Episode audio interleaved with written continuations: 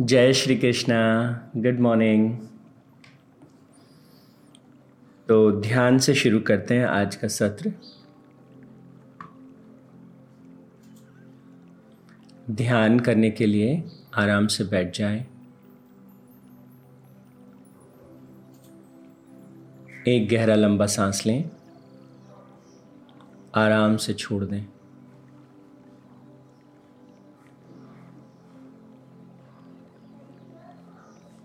फिर से गहरा लंबा सांस लें और अनुभव करें कि इस श्वास के साथ परमात्मा आपके करीब आ रहे हैं। इस श्वास को अपने भीतर थोड़ी देर के लिए रोकिए और अनुभव कीजिए परमात्मा की परम शांति, उनका परम आनंद। आपके रोम रोम में भर रहा है। अब श्वास को छोड़िए और श्वास को छोड़ते समय अनुभव कीजिए। जैसे आप परमात्मा की ओर जा रहे हैं। आप परमपिता परमात्मा के शरण में जा रहे हैं।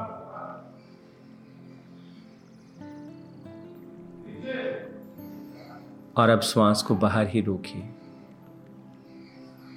और अनुभव कीजिए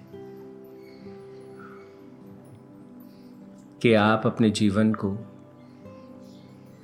अपनी शक्ति को, अपने सामर्थ्य को प्रभु के चरणों में समर्पित करना चाहते हैं, समर्पित कर रहे हैं। आप अपने आप को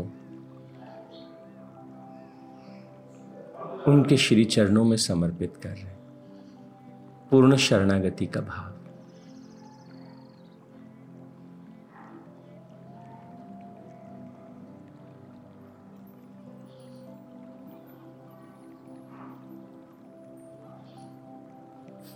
अनुभव कीजिए। अपने आँखों के पीछे परमात्मा की दिव्यता को, उनके विराट स्वरूप को। उनकी अनंत शक्तियों को। अनुभव कीजिए अपने कानों के पीछे प्रभु की शक्ति को, जिससे हम सुन पाते हैं।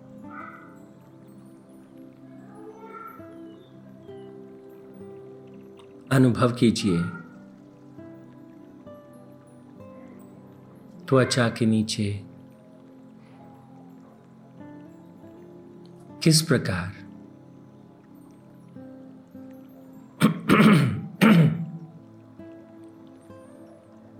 बिलियंस ऑफ़ रिसेप्टर्स आपकी स्किन पर प्रभु की शक्ति से जीवन का अनुभव करते हैं।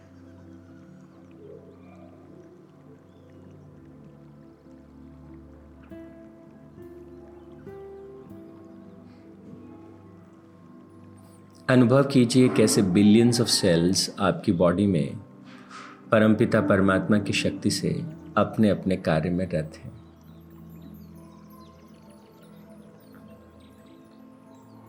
ये बिलियंस ऑफ़ सेल्स हमें नहीं जानते।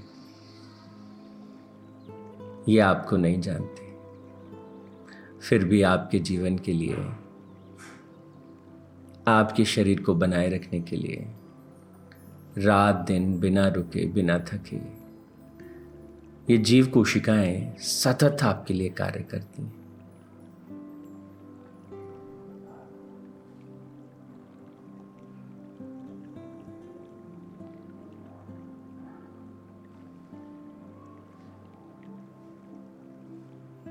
बिना किसी स्वार्थ के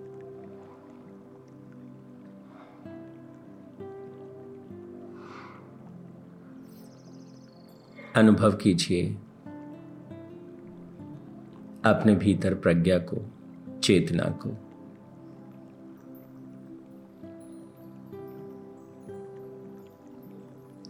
अनुभव कीजिए अपनी चेतना को प्रसाद के रूप में, परमात्मा के आशीर्वाद के रूप में।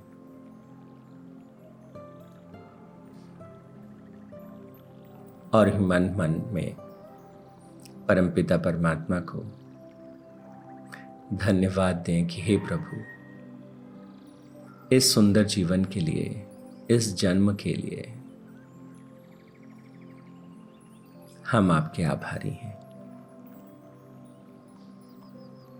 आपने जो सामर्थ्य दी, जो शक्ति दी, उसके आभारी हैं। ओ तत्सत। परमात्मा ने नमा। ओ शांति शांति। शांति ही।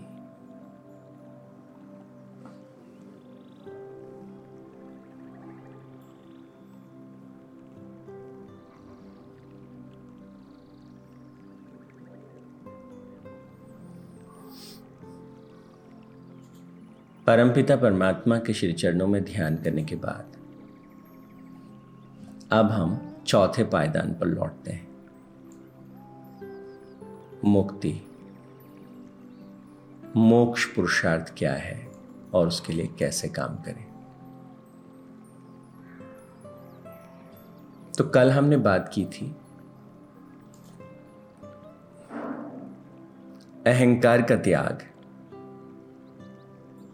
अपने भीतर अहम भाव, कर्ता भाव का त्याग। अपने भीतर जो भोक्ता भाव है, उस भोक्ता भाव का त्याग। और अपने भीतर जो ज्ञाता भाव है, उस ज्ञाता भाव का त्याग। हमारे भीतर जो जानता है, जो जानने वाला है, वो वही परम चेतना है, वही परमात्मा का अंश है।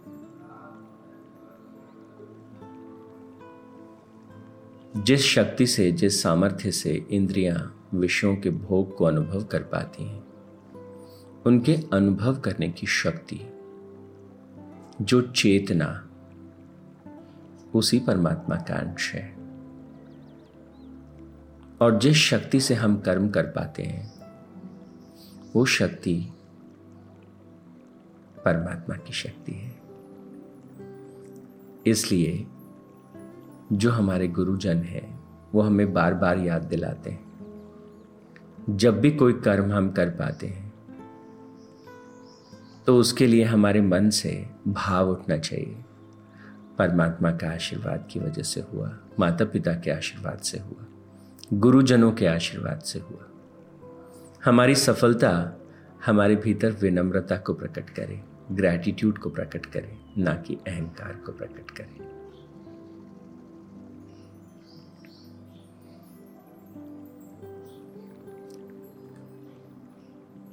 हर तरह के फ़िज़िकल और साइकोलॉजिकल ऑब्स्टिकल्स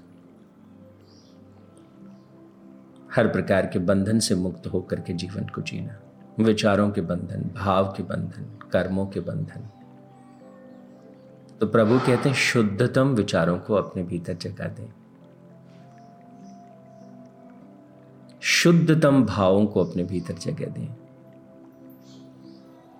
और कर्म को उसके शुद्ध रूप में हम कर सकें। ये जीवन मुक्ति क्या है, इसको थोड़ा विस्तार से समझते हैं। मुक्त होने के लिए कर्म योग की साधना, ध्यान योग की साधना, ज्ञान योग की साधना क्या है, इसे विस्तार से समझते हैं। तो आज हम बात करते हैं जीवन मुक्ति के विषय में। जीवन मुक्ति क्या है और जीवन मुक्ति के कौन कौन से डायमेंशंस हैं थोड़ा सा इस पर आज चर्चा करते हैं। जीवन मुक्त होने से मतलब क्या है? It's a state of liberation और स्टेट ऑफ़ लिबरेशन कि हम हर तरह के बंधन से मुक्त होकर के जीवन को जीते हैं, उसकी पूर्णता के साथ। हम जानते हैं कि हम कौन हैं। जीवन मुक्त होने का मतलब होता है realisation of the true nature of the self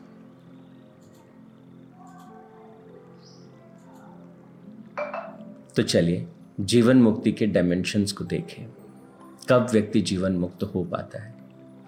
सबसे पहला डायमेंशन जब हमको आत्मज्ञान होता है देन एंड देयर हम जीवन मुक्त हो जाते हैं। आत्मज्ञान? आत्मज्ञान क्या होता है? अपने सच्चे स्वरूप का एहसास होना। अपने आप को शुद्धतम रूप में देख पाना। तो भला हम अपने आप को कैसे देखते हैं?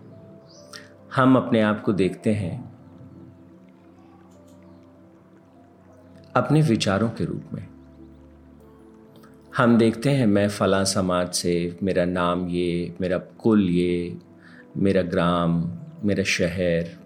तो हम अपने आप का परिचय जो है, वो काल, स्थान या कुल से करते हैं। आत्मज्ञान से तात्पर्य क्या है?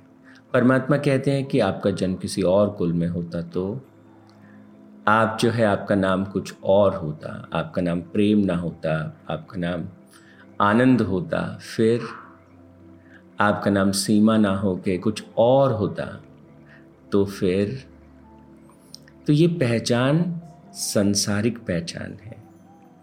आपकी वास्तविक पहचान क्या है? उसको जान लेना, उसको समझ लेना।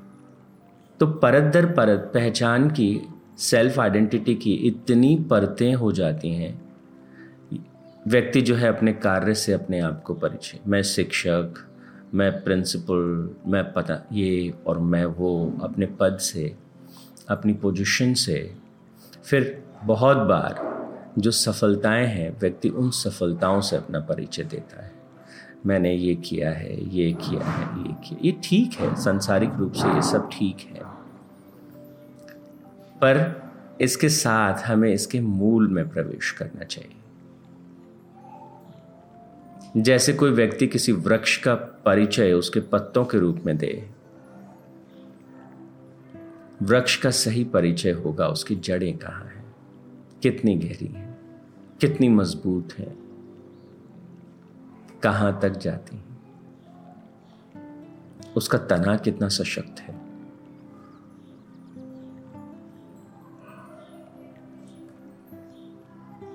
तो इसलिए हमको अगर जीवन मुक्त होना है तो आत्मज्ञान की आवश्यकता होती है।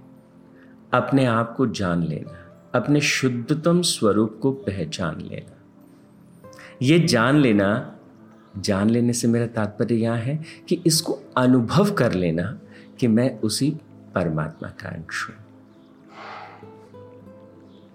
हर आने वाली श्वास के साथ परमात्मा आपके करीब आते हैं और आपके भीतर आपके रोम रोम में भर जाते हैं। हर बाहर निकलने वाली श्वास के साथ आप परमात्मा में घुल जाते हैं। हाँ ये बात अलग है कि सागर में रहने वाली मछली भले भले सागर को ना जानती हो। ये बात अलग है। लेकिन हम सदा परमात्मा हम में, हर क्षण वो हम में घुलते जाते हैं और हर क्षण हम उनमें घुलते चले जाते हैं।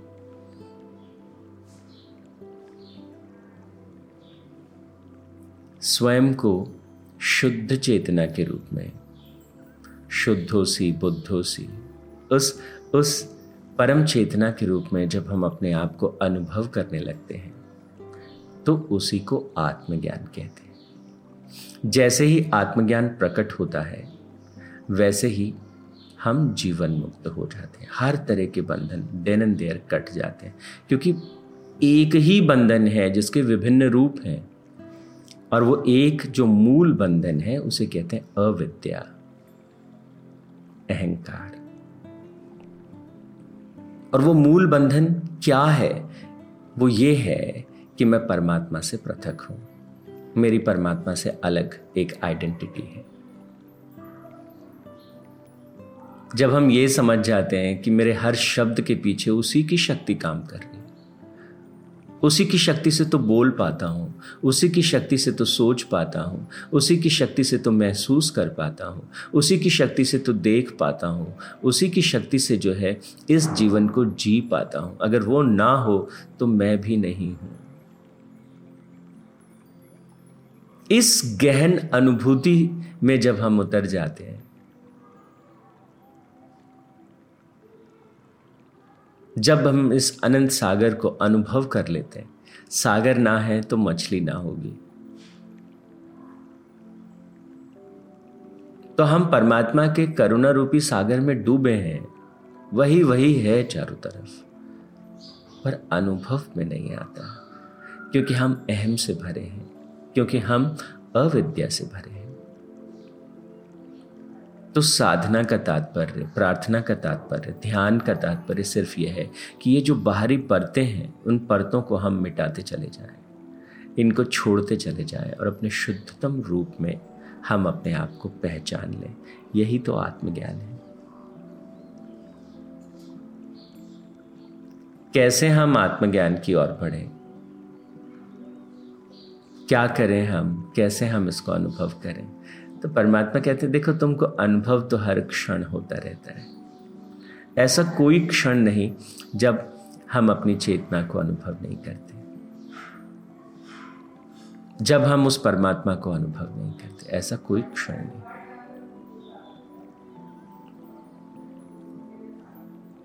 जब आप अपने शरीर की तरफ़ देखते होंगे तो आपके माता पिता स्वतः ही आपको याद आ जाते हैं, आपका शरीर। This biological body is the gift of your parents to you तो ये शरीर जैसे आपके माँ के शरीर से बना है, आपके पिता के शरीर से बना ठीक उसी तरह से। इस इस पुतले के भीतर जो प्राण है, जो जीवन है, वो जीवन तो साक्षात परमात्मा का स्वरूप है। वो परमात्मा का शुद्ध रूप है। और जीवन को जिस भी रूप में आप जहाँ भी देखते हैं, पंछियों में, वृक्षों में, जहाँ जहाँ आप जीवन को देखते हैं, वो परमात्मा का ही स्वरूप है।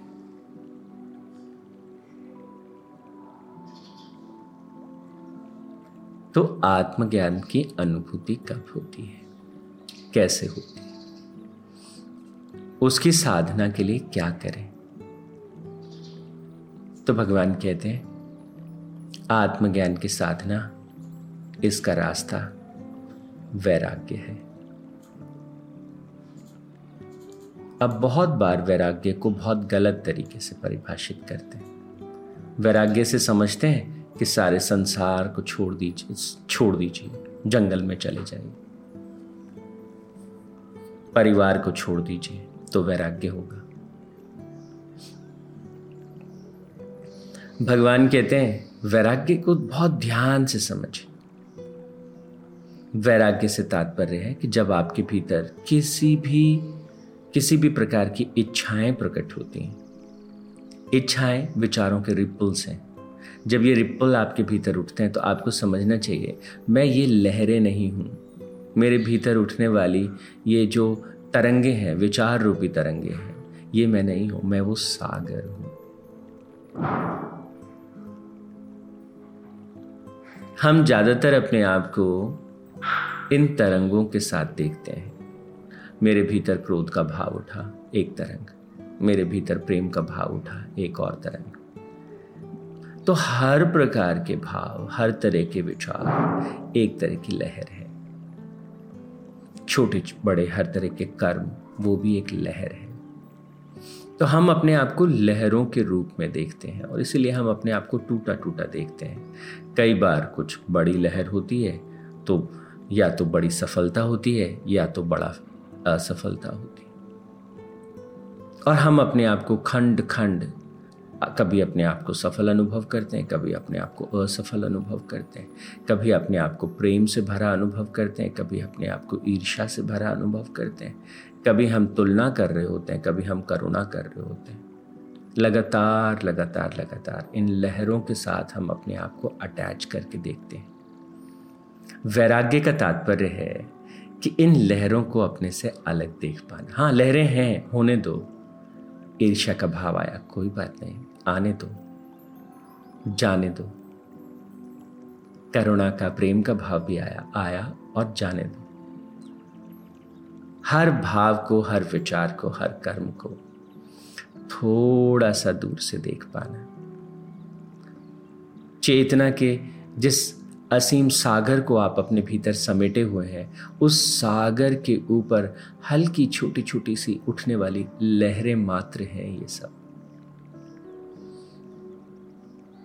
कभी तकलीफ़ होती है, परेशानी होती है, दर्द होता है दुख होता है। ये छोटी छोटी लहरें हैं उसके ऊपर उठने वाली।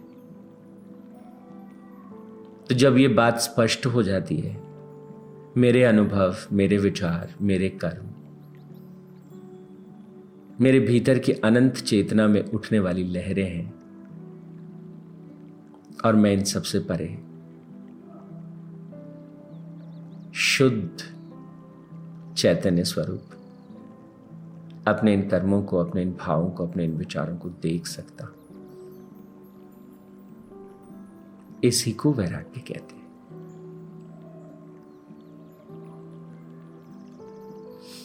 कैसे हम वैराग्य में प्रवेश करें? कैसे हम इसको अनुभव करें? इस सीढ़ी तक पहुँचने के लिए ध्यान की सीढ़ी पर चढ़ना होता है। और इसके विषय में कल बात करेंगे।